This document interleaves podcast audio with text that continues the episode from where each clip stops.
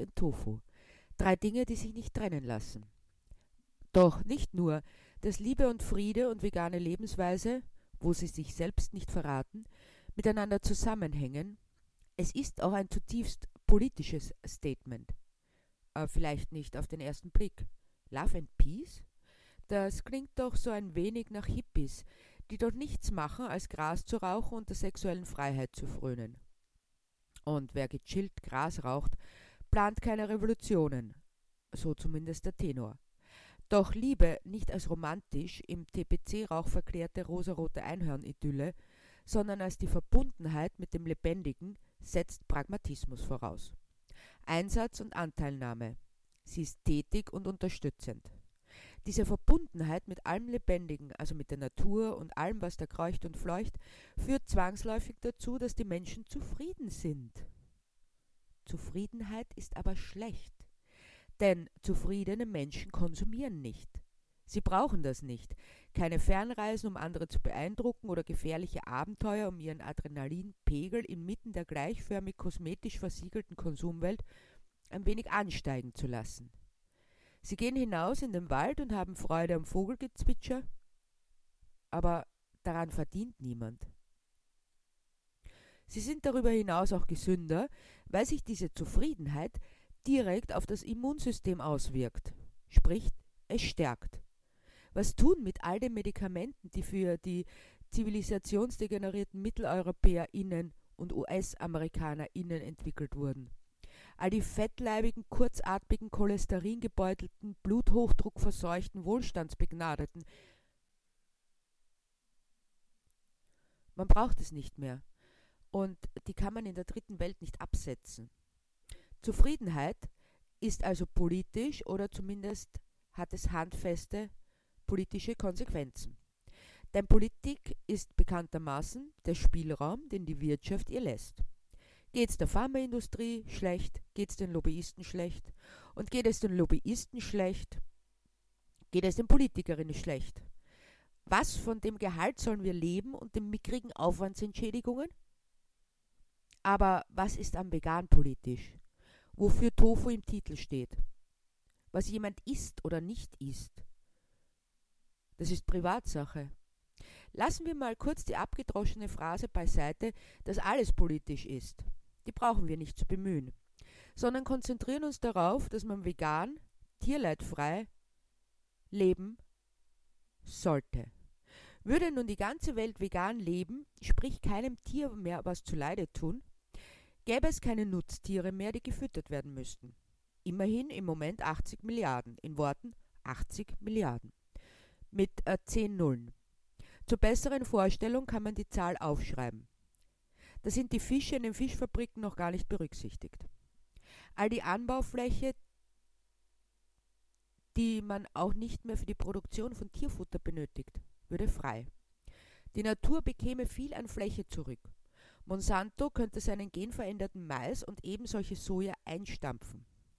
Und auch gleich die Pestizide mit dazu. Und man könnte das Wasser wieder trinken, sogar in Nordrhein-Westfalen.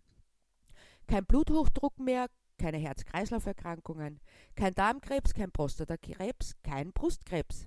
Leere Krankenhäuser und volle Krankenkassen, verwaiste Arztpraxen und gesunde Menschen, verstaubte Arzneimittelvorräte und unbedenkliche Lebensmittel. So viele Wirtschaftszweige, die plötzlich viel weniger verdienen würden. Mit einem Wort, gesunde Menschen, eine erholte Natur zerstören die Wirtschaft. Und auch das ist der Grund, warum dieser Vegan-Virus nicht um sich greifen darf. Aber auch die Natur so kaputt bleiben muss, wie sie ist. Spannend ist nur, dass sich so viele Menschen, die weder in der Pharmaindustrie arbeiten, noch in der chemischen, willfährig nachbeten, was ihnen vorgegeben wird. So gut funktioniert die Gehirnwäsche. Vegan als Lebenseinstellung ist politisch, weil sie aufzeigt, wie verkehrt vieles läuft und eine gesellschaftliche Veränderung fordert. Gesellschaftliche Veränderungen hinwiederum stellen die herrschende Politik in Frage. Also das, was wir gewohnt sind, diese sogenannte repräsentative Demokratie. Das bedeutet im Gegensatz zur direkten Demokratie, dass man sein Mitspracherecht in der Gemeinschaft am Menschen abgibt von denen man annimmt, dass sie die eigene Meinung und den eigenen Willen bestmöglich in den politischen Entscheidungsgremien verkörpern. Also repräsentieren. Ich mache es also nicht selbst, sondern lasse beamtete und dafür bezahlte Personen werken. Wir sind es so gewohnt, dass wir meinen, nein, das geht nicht anders, denn schließlich ist Politik machen ein Fulltime-Job. Das sollen Menschen machen, die das können. Weil ich muss für meinen Lebensunterhalt arbeiten, damit ich Steuern zahlen kann, mit denen die Menschen bezahlt werden, die für mich Politik machen. Ganz abgesehen davon, dass man für einen Posten als Politikerin nicht einmal einen Mindeststandard an Qualifikationen benötigt, außer das richtige Alter, aber das passiert ja bekanntermaßen von selbst, wenn man nicht so vehement dagegen ankämpft und natürlich das Durchhaltevermögen, sich in verknöcherten, unflexiblen Parteiapparaten, egal welcher Couleur, nach oben zu dienen und zu intrigieren, was man allerdings nirgends lernen kann, es gibt kein Studium Intrigen und Machenschaftenwissenschaften. Das sind reine Autodidakten, was doch auch einen gewissen Respekt abnötigt. Nur Diplom braucht man keines. Da werden einer Putzfrau bzw. einem Putzmann mehr Qualifikationen abverlangt, aber die arbeiten schließlich auch was Sinnvolles. Aber zurück zur repräsentativen Demokratie, in der es Menschen gibt, die vorgeben, meine Interessen zu vertreten und sie entsprechend politisch umzusetzen. Und je nachdem, wie meine Interessenslagen sind, gebe ich einer Partei meine Stimme. Also einmal darf ich als Wählerin meine Stimme erheben. Allerdings nicht zu laut, bloß ein Kreuzerl am Wahlzettel. Dann schmeiße ich diesen in die Wahlurne und habe für die nächsten Jahre, sprich bis zur nächsten Wahl, den Mund zu halten. Deshalb nenne ich es auch lieber Urnendemokratie, denn mit dem Versenken des Zettels in derselben stirbt mein Mitspracherecht und die Gewählten vergessen sofort, dass ich existiere. Als wäre ich gestorben und mit in der Urne verschwunden. Wenn man während dieser Jahre unzufrieden ist, kann man den Unmut am Stammtisch freien Lauf lassen. Also wenn nicht gerade Lockdown ist. Aber ansonsten heißt es, du hast sie ja gewählt. Nein, die habe ich nicht gewählt. Ja, aber die Mehrheit ist die Entgegnung und willst du dem Willen der Mehrheit anzweifeln? In vier Jahren bekommst du die nächste Chance. Äh, ganz abgesehen davon, dass noch während des Auszählungsvorganges und dem Kleben von Danke für die Stimme Plakaten die Versprechen von vor der Wahl samt und sonders vergessen werden. Was, das haben Sie ernst genommen? Hat einmal ein Politiker nach einer Wahl getönt? Das weiß doch jede, jeder, dass vor den Wahlen alles gesagt wird, was notwendig ist, um Stimmen zu bekommen. Sprich, es wird gelogen, dass sich die Balken biegen. Das nimmt doch keine, keiner ernst. Schön angeschmiert, wenn man so naiv ist und da auch nur zuhört. Um das zu vermeiden, wird in den Medien die Aufmerksamkeit folgerichtig sanft und nachdrücklich vom Gesagten hin zu den wirklich wichtigen Dingen gelenkt.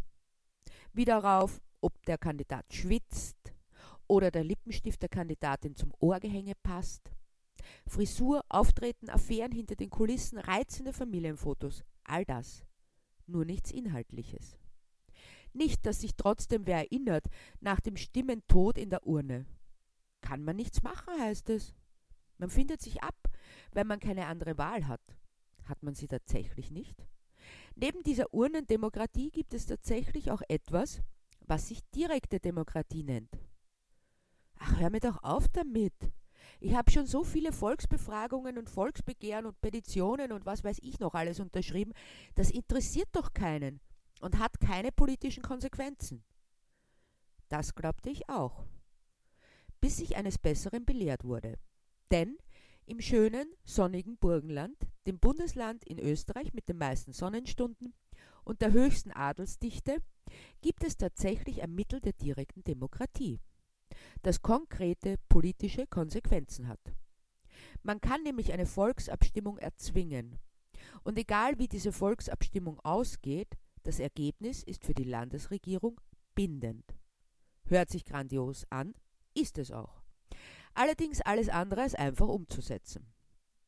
Also, man denkt nicht so, ja, lass uns doch mal ein paar Leute fragen, ob sie eine Volksabstimmung wollen und dann passiert das.